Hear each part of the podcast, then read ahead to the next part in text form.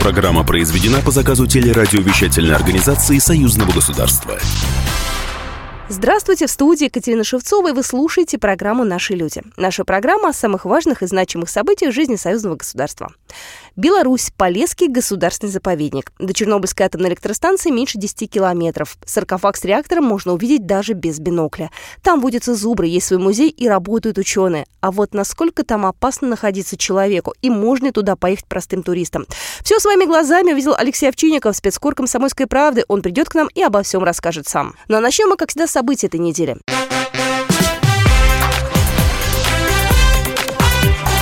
Главное за неделю. На этой неделе Александр Лукашенко и Владимир Путин обсудили подготовку к 20-летию договора о создании союзного государства. В телефонном разговоре лидеры двух стран обсудили развитие белорусско-российских отношений, взаимодействие на площадках интеграционных объединений, в том числе подготовку важных двусторонних документов в преддверии 20-летия договора о создании союзного государства. Подчеркнут исключительно дружеский и братский характер отношений между странами, нацеленность на углубление взаимовыгодного сотрудничества. Еще одно событие этой недели – форум Минского диалога на тему «Европейская безопасность. Отойти от края пропасти» прошел в белорусской столице. Участниками двухдневного мероприятия стали действующие официальные лица высокого уровня, политики и многие другие.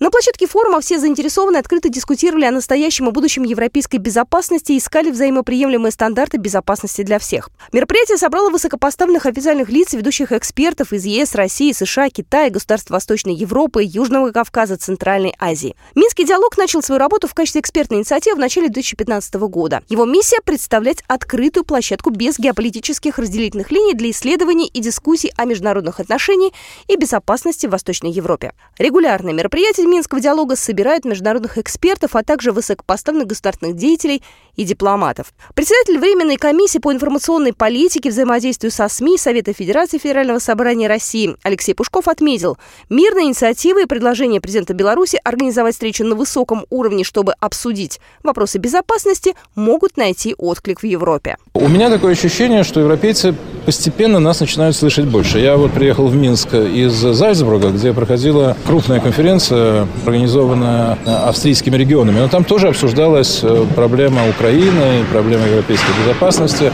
Вот я увидел в австрийской аудитории, но там были не только австрийцы, там были и другие представители других стран Европы, очень большую усталость от вот этой политической конфронтации, большую усталость от санкций, большую усталость от вот этих бесконечных исторических разговоров, а что было в 2004 году, так далее. Они говорят, слушайте, давайте все-таки говорить о настоящем и будущем. Главный редактор радиостанции «Эхо Москвы» Алексей Венедиктов констатировал, что Минский диалог становится серьезной переговорной площадкой. Мы видим турбулентность, мы видим изменения, да?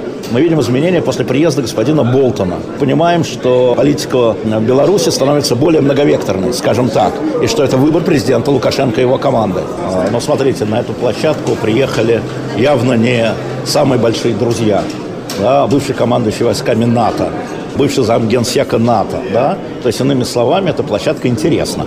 Минск становится и площадкой, и разменной картой в разломе Восток-Запад. 24-й Белорусский энергетический и экологический форум на этой неделе прошел в Минске. Он объединил многие международные специализированные выставки. Больше 300 организаций из 16 стран в течение четырех дней демонстрировали современное оборудование и новейшие технологии для производства и распределения электрической и тепловой энергии. Автоматизированные системы, энерго- и ресурсосберегающие технологии, разработки в области экологии. Отдельное место отведено развитию атомной энергетики в Беларуси. Для Беларуси является важной реализация национальной ядерной энергетической программы. Скоро ожидается запуск первого энергоблока Белорусской атомной электростанции. Как отметил министр энергетики Беларуси Виктор Кранкевич, все подготовительные работы сейчас в самой активной стадии. Сейчас э, ведутся работы на Белорусской АЭС практически на всех зданиях сооружениях. Первый блок имеет э, высокую степень готовности, практически завершены строительно-монтажные работы. Уже осуществляются наладочные процедуры и к, под этапом ведутся операционные предпусковые операции. Все готовится для того, чтобы обеспечить и получить необходимые документы разрешения на завоз ядерного топлива. Безусловно, введение такого крупного энергообъекта позволит примерно на треть обеспечить Беларусь собственной электроэнергией. Поэтому рассматривается возможность в следующем году снизить объем импорта газа из России. Посол России в Беларуси Дмитрий Мезенцев отметил, что при строительстве белорусской атомной станции особое внимание страны уделяли безопасности, что и отметили международные эксперты. Очень успешно идет взаимодействие в Островце. Планы ввода в строй станции, этапного возведения и проведения строительно-монтажных работ соблюдаются.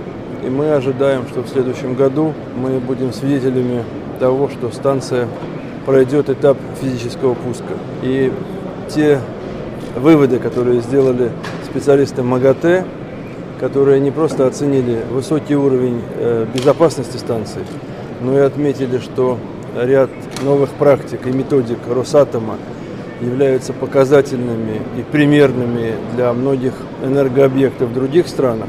Это очень значимый показатель того, что и белорусская сторона, и российская сторона очень требовательно и взыскательно подходят к организации строительно-монтажных работ. И это еще одна из гарантий того, вот станции в строй, что Беларусь э, получит для обеспечения своей энергобезопасности огромный ресурс и, я полагаю, с перспективой выйти на возможную роль э, экспортера электроэнергии. По мнению посла России в Беларуси Дмитрия Мезенцева, проведение таких крупных форумов – это возможность увидеть и показать самое в современной разработке в энергетике. И Россия тут представлена достойно. Россияне и белорусы на этой неделе проверили свою финансовую грамотность. Около 100 тысяч россиян написали экономический диктант. Одной из 30 московских площадок, на которых его писали, был финансовый университет. Это, пожалуй, единственный диктант, который не пишет под диктовку. О формате диктанта рассказал Сергей Бодрунов, президент Вольного экономического общества России. Можно, конечно, назвать это тестированием, но мы ушли от этого. Почему? Потому что тогда это очень похоже на ЕГЭ. Так? Вот, значит, а хотя, по сути, это не ЕГЭ. Да? По сути, это все-таки больше, так сказать, да, такой жанр, в котором, как в диктанте, нужно правильные слова написать, так сказать, или правильные буквы вставить. За час нужно ответить на 20 вопросов. Каждые три минуты новое задание появляется на мониторе. Выбрать нужно из пяти вариантов, причем правильным ответом могут быть как один вариант, так и несколько. Списать не получится, следят волонтеры. Диктант проводится и среди школьников, правда, там вопросы попроще. Например, когда Россия войдет в пятерку наиболее развитых стран. К экономическому диктанту в этом году впервые присоединилась Беларусь. Там участие в акции принимали студенты вузов, представители бизнеса и государственные деятели. Стоит отметить, что проведение диктанта на площадке Гомельского государственного университета инициировали сотрудники самого вуза. Лучшие знатоки экономики получат дипломы и памятные подарки. Кроме этого, победителям регионального этапа Российский центр науки и культуры в Гомеле презентует 10 книг. Проверить свои знания по экономике можно и в режиме онлайн. На сайте Вольного экономического общества есть третий, самый простой вариант диктанта. Так что проверьте себя. На этой неделе на полигоне Мулина начались крупнейшие военные учения стран УДКБ. При помощи МТУ-20, это танк-мостоукладчик, бойцам предстояло навести мосты и разгрузить технику. Эшелон-2019 – это первый этап боевого братства. Основная задача союзного отряда – создать совместную систему материально-технического обеспечения войск. В учениях принимали участие военные семи стран, участниц договора коллективной безопасности. Первое испытание бездорожья. За определенное время военным необходимо переправить тяжелую технику и привести ее в боевую готовность. Об учениях рассказал Андрей Булыга, заместитель командующего ЗВО по материально-техническому обеспечению. Дороги в условиях войны – это все. Это прежде всего, начиная Э, и эвакуация, подвоз, и оперативное развертывание войск, которые, как говорится, благодаря дорогам, все это дело происходит. На эшелоне 2019 задействовано около тысячи военных и почти 300 единиц техники. Но это лишь часть масштабных учений. В рамках боевого братства 2019 страны-союзники еще встретятся на полигонах Беларуси и Таджикистана. На этой неделе университеты России и Беларуси договорились о сотрудничестве. В Москве прошел первый форум Ассоциации вузов двух стран. На встрече подписаны договоры между МГУ и рядом белорусских учебных заведений. По мнению сторон, этот шаг был лишь вопросом времени, поскольку совместная работа ведется уже много лет. Об этом рассказал Виктор Садовничий, ректор МГУ имени Ломоносова. Многие университеты Беларуси являются нашими главными партнерами. У нас общие учебники, общий язык научный, язык общения. Открыли новые программы магистрские, то есть два диплома. Мы вместе работаем над суперкомпьютером, и один из них стоит в Московском университете, суперкомпьютер союзного государства. Мне кажется, что вот слово «братские» здесь в прямом смысле, без преувеличения, вот мы почти одно целое. На сегодняшний день главный партнер МГУ – Белорусский госуниверситет. Вузы даже разработали совместную магистрскую программу и уже думают над созданием единых программ, которые позволят студентам из двух стран заниматься научной деятельностью в любом университете по выбору. О совместной подготовке рассказал ректор БГУ Андрей Король. Вопросы совместной подготовки специалистов, они всегда актуальны. Актуальны как на уровне между отдельными вузами, так и на уровне более таком системном, глубоком ассоциации. Совместные программы научные, цифровизация, безусловно, здесь будет занимать одно из таких ведущих мест, как в рамках деятельности, может быть, отдельных э, учебных научных мероприятий, форумов, так и в рамках создания, возможно, даже новых специальностей подготовки специалистов, ну, в частности, может быть, на второй ступени. Я этого не исключаю. Если МГУ и БГУ сотрудничают уже не первый год, то теперь в рамках соглашения о сотрудничестве российский вуз будет активнее взаимодействовать с Национальной академией наук Беларуси и Белорусским техническим университетом. На форуме также подвели итоги международного конкурса студенческих работ по истории. О единстве России и Беларуси рассказала Марта Пач, студентка исторического факультета БГУ. Мы ближайшие соседи, у нас одинаковые, у нас нет языкового барьера, мы прекрасно понимаем, ладим, у нас а, корни, можно сказать, одни, а, культура также похожа, Поэтому я думаю, что нам нужно вот дружить. Форум Ассоциации вузов двух стран планируют сделать ежегодно. Кроме преподавателей, на общих площадках будут встречаться и студенты. Они смогут приезжать на практику к соседям и участвовать в творческой жизни союзных вузов. Вот такие события происходили в жизни союзного государства на этой неделе. Ну а мы продолжим программу «Наши люди» буквально через две минуты. Наши люди.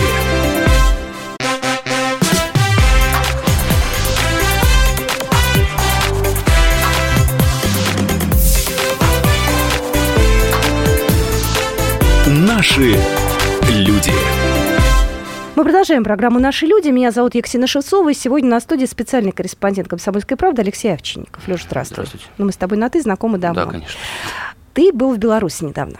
Да, это был э, пресс-тур, да. очень такой грамотно организованный постоянно комитетом союзного государства, куда поехали журналисты и блогеры, именно э, смотреть, как республика э, справляется с последствиями катастрофы Чернобыля на Чернобыльской АЭС. Слушай, тема сейчас дико модная. Особенно после выхода сериала «Чернобыль» она стала опять в топе. Сериал получил Эми. Э, все хорошо, и опять интерес возник. Э, мне действительно было всегда эта тема интересна. Э, вы поехали в ту часть Беларуси, которая как раз пострадала от... Да, того, Гомельская что... область, она наиболее пострадавшая, сколько из 21 районов, 20 районов подверглись в той или иной степени Э, радиоактивному загрязнению. 357 сел и деревень навсегда прекратили существование. Это зоны отселения. Несколько деревень пришлось закопать даже, потому что там фонит ужасно. Угу. Из оборота, насколько я помню, выведено 216 тысяч э, гектаров сельхозземель. Но часть вернули. Э, да, но часть при вернули. этом надо сказать, что Беларусь не просто сидит там, констатирует факт, что вот было.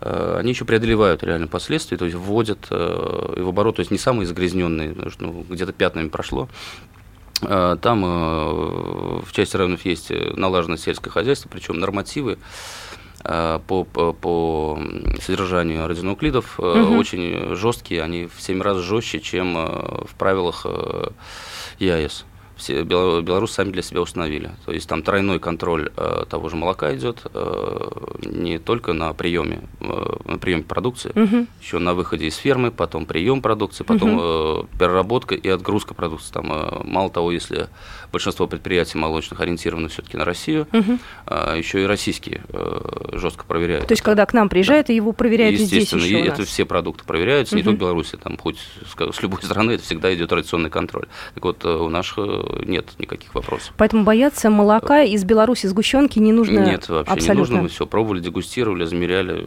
Они действительно даже ниже, чем, допустим, э, ну, из каких-нибудь там э, областей России, на которых не, не было следов упадения. Правда, сгущенка белорусская самая вкусная? Ну, я бы так не сказал. Но вам давай... Одна из вкуснейших. Uh-huh. Просто я родом из Саранска, у нас есть. А, у вас тоже есть конкуренты. Да, отличная uh-huh. сгущенка. Ну, сгущенка белорусскую надо отметить, да, вкуснейшая. Я знаю, что белорусы очень э, внимательно относятся именно к выводу земель, э, вот э, возвращению как раз вот в использовании сельскохозяйственных, потому что они, ну, условно говоря, с этого кормятся. То есть для них это важно не только в плане там имиджем или еще просто они должны где-то работать и, и все остальное. Правда это? Да, это все верно. И мало того, возвращаются люди. Э, существует несколько чернобыльских программ. Угу которые реализуются. Постоянным комитетом союзного государства. И да? постоянным комитетом, и собственные внутренние программы. Угу. Люди живут, не жалуются, и и не болеют. Не болеют. Мало того, там в ряде районов идет превышение рождаемости над смертностью, то есть очень много молодых людей. В рамках вот этих чернобыльских программ идет постоянное наблюдение за жителями ну, на этих, этих территорий, идет диспансеризация а, построен мощнейший такой под Гомель, э, в Гомеле мы посмотрели э, республиканский научно-практический центр радиационной э, медицины и экологии человека. А вас пускали туда? Да, конечно, современное оборудование.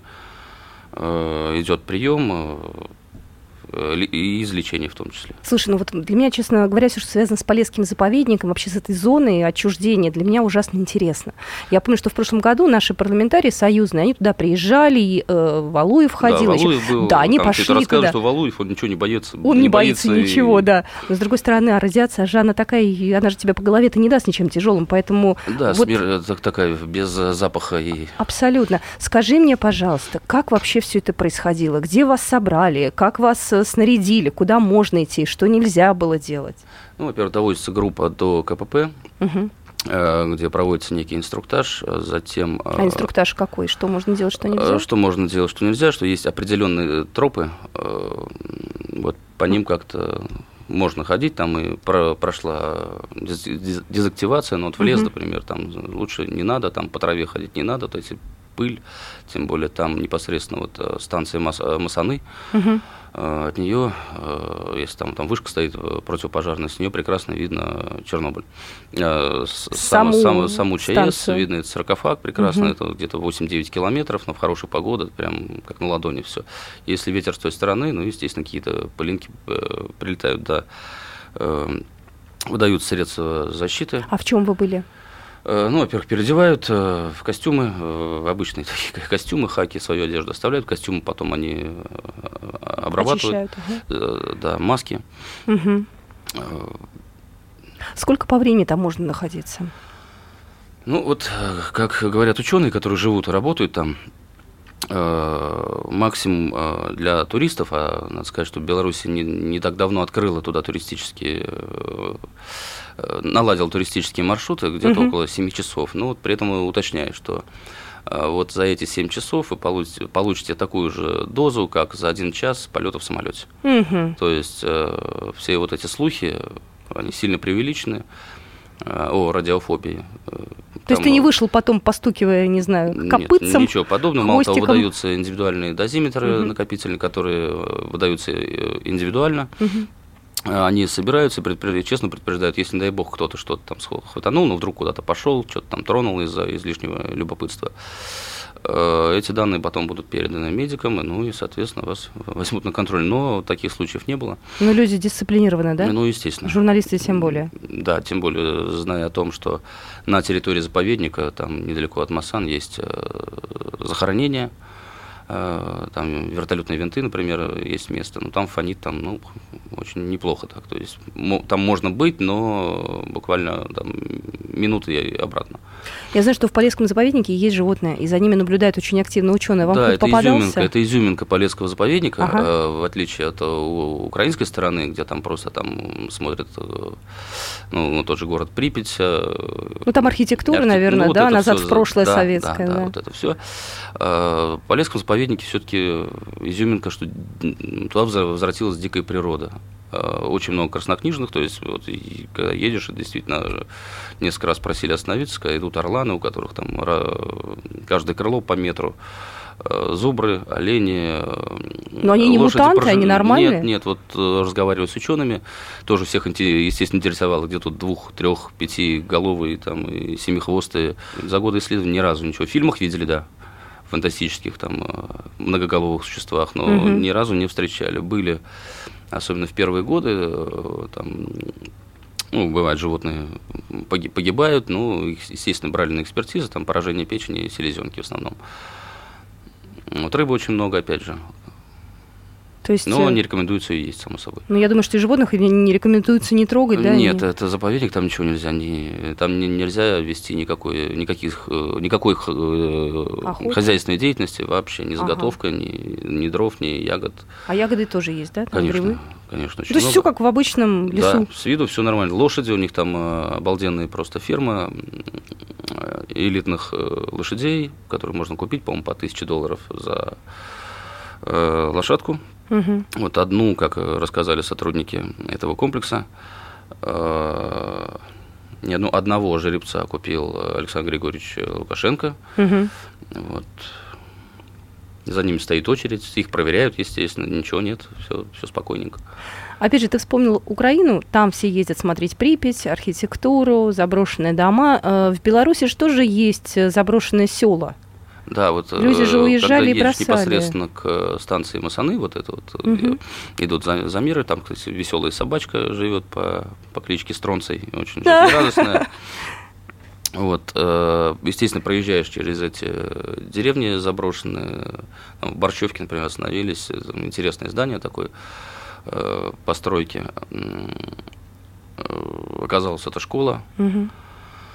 Э, ну, в самом безобидном месте там э, где-то 600 микрорентген, э, но вот возле... Мне сложно понять, это много или мало? Это достаточно безопасно. Ну, конечно, жить там не надо, но ага, зайти и выйти, да, можно. можно. То есть, а вот возле стен, например, там, где с крыши текло, вот эта радиоактивная грязь, там уже там до 1700 доходит. Там.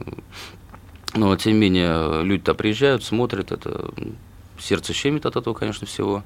Особенно если в родные а, места учебники, приезжают. глобусы, парты, вот эти, помните, советские такие.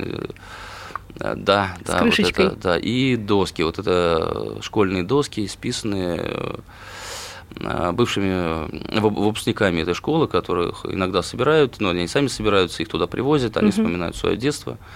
Вот, э, ставят, как на этих досках пишут свои телефоны, найдите меня, я такой-то, такой-то, благодарят учителей. Э, спасибо этим стенам за все. То есть ну, ты очень, так знаешь, эмоциональный, очень... Да, в домах, э, там, естественно, много деревень.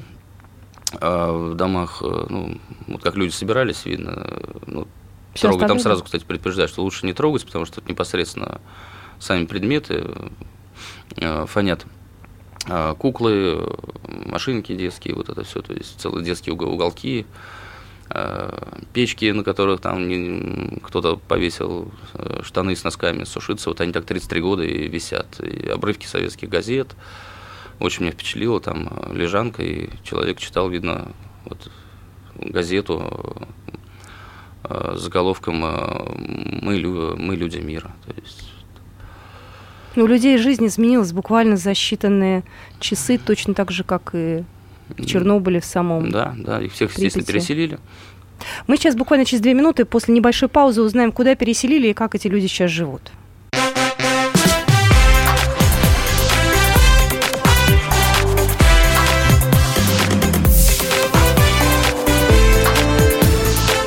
Наши люди.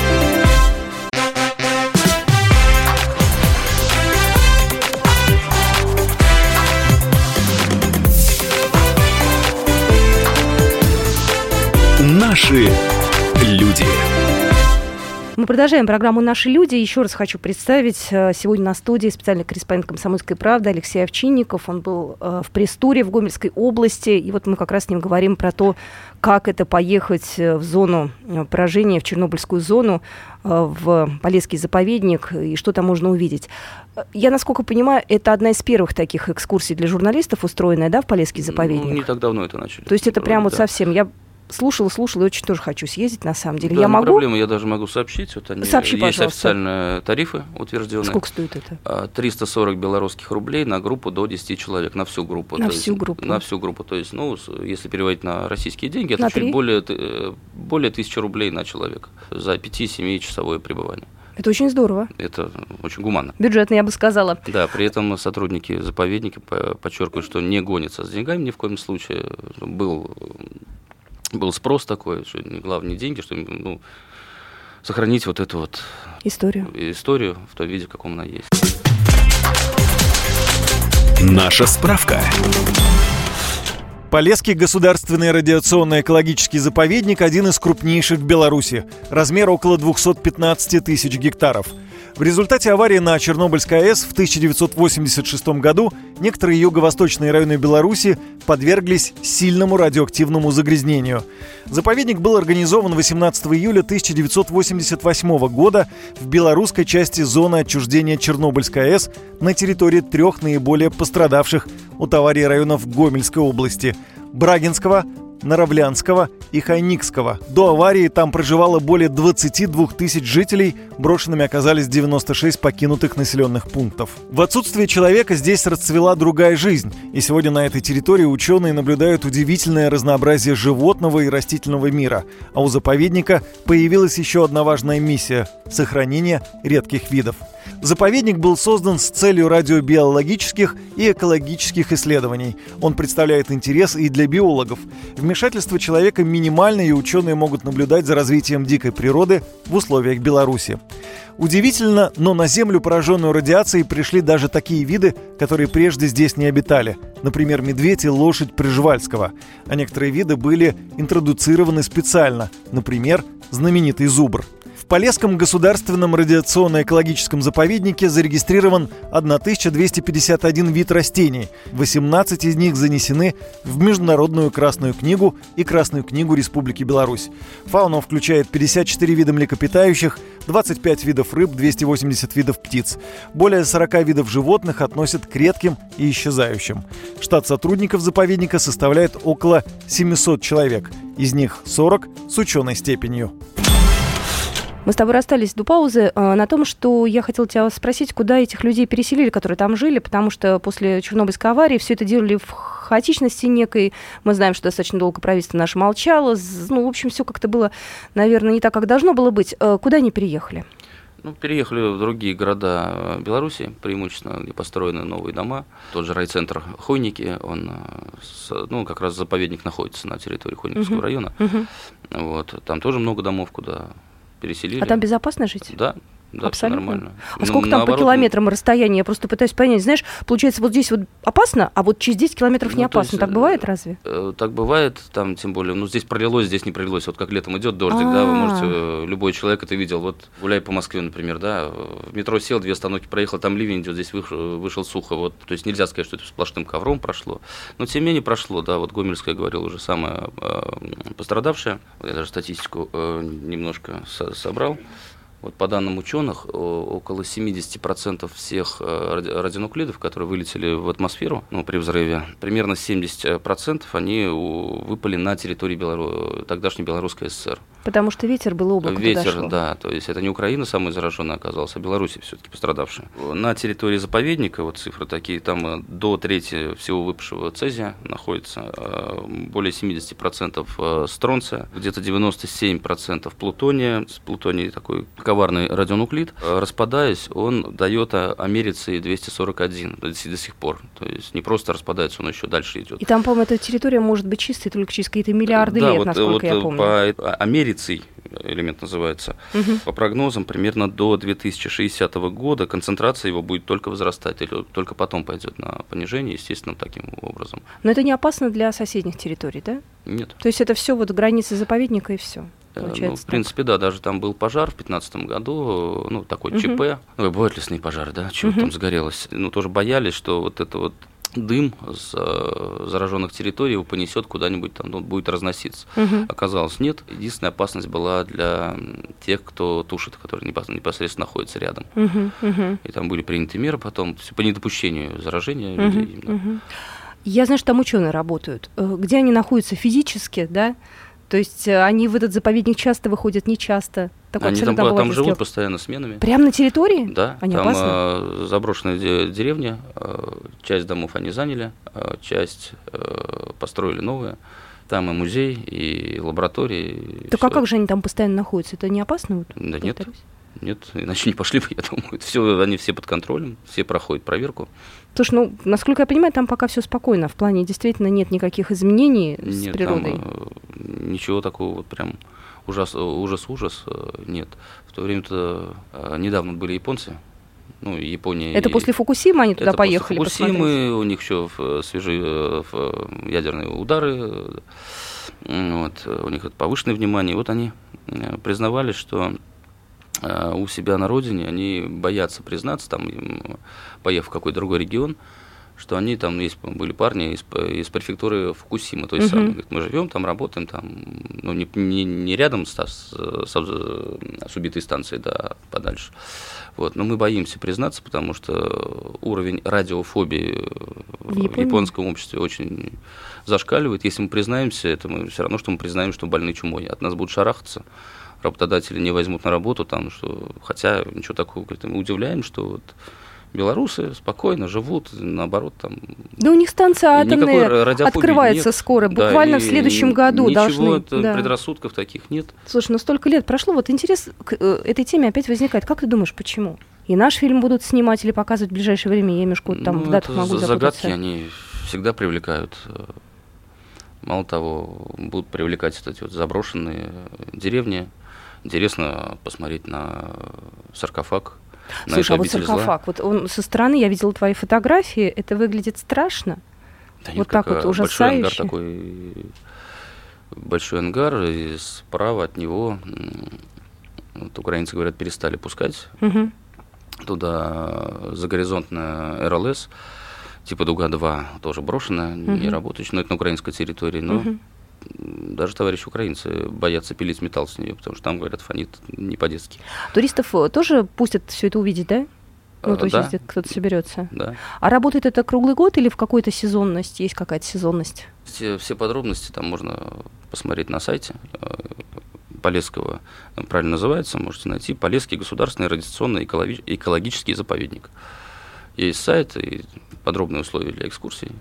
Ну, то есть э, такая, мне кажется, очень интересная история. Вообще, да. вообще Беларусь у нас э, считается одной из самых популярных э, стран э, для отдыха на выходные, то есть какие-то короткие поездки, там майские ну, праздники ну, у нас впереди, Полесье, ноябрьские. Полесье вообще шикарно. Край лесов, озер, болот таких живописных. Очень здорово. И добираться туда не так тяжело, можно на машине. Дороги хорошие, да. А вы как туда ехали? На машине? Э, до Гомеля поезда, потом автобусом. Скажи, пожалуйста, я знаю, что Беларусь очень трепетно относится к памяти о Великой Отечественной войне, тем более в этом году дата для них э, очень памятное 75-летие со дня освобождения Беларуси. Да. Э, вот когда вы ехали, вы видели памятники? То есть вот ты на эту сторону внимания обращал да, вообще? очень много памятников, ну, поскольку бои шли серьезные, очень жесткие. Э, в том же Полесском э, заповеднике, на территории заповедника находится э, ну, были деревни, возле деревни были воинские захоронения с памятниками. Угу. Там солдаты стоят, ну, скульптуры солдат. Так вот, на территории заповедника 59 воинских захоронений и 89 гражданских кладбищ. И вот в задачу сотрудников Полесского заповедника входит в том числе обязанность следить за этим памятником приводить, они все э, ухоженные, все пострижено, несмотря на то, что все вокруг зарастает, то есть тропинки, памятники подкрашены, то есть несмотря на то, что там никто не живет, кроме зверья и немножко ученых. Э, да, все памятники, 59 воинских захоронений находятся. Хотя, следят. ты знаешь, вот опять же, если найдут какие-то вещи, связанные там с боями, с бойцами, вряд ли их оттуда можно будет вывозить. Уж если музей делал, то, наверное, только наверное, там. Наверное, нет. Наверное. А ты сказал, что там музей есть, да? Да, музей. Да. А что это за музей? А там э, несколько залов. В одном один зал посвящен, собственно, э, катастрофе на Чернобыльской АЭС с фотографиями, э, с погибшими ликвидаторами, средства защиты и замерения. Далее зал с фотографиями тех животных, которых ну, огромный зал просто там, которых можно увидеть. При въезде еще предостерегают, что животные давно не видели человека, не знают, как себя вести, те же олени могут подойти Подходить и не бояться, Да, точно. но не дай бог, там у него гон будет у оленя, там, да, он может там что-нибудь натворить. Понятно. Вот. Ну, то есть такая... Вот, и зал, собственно, с чучелами животных, ну, очень так симпатично все.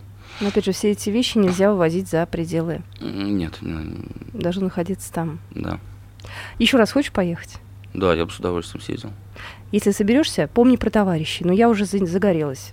Мне очень интересно. Я с удовольствием съезжу. Спасибо большое. У нас э, в студии был специальный корреспондент «Комсомольской правды» Алексей Овчинников. Э, вы слушали программу «Наши люди».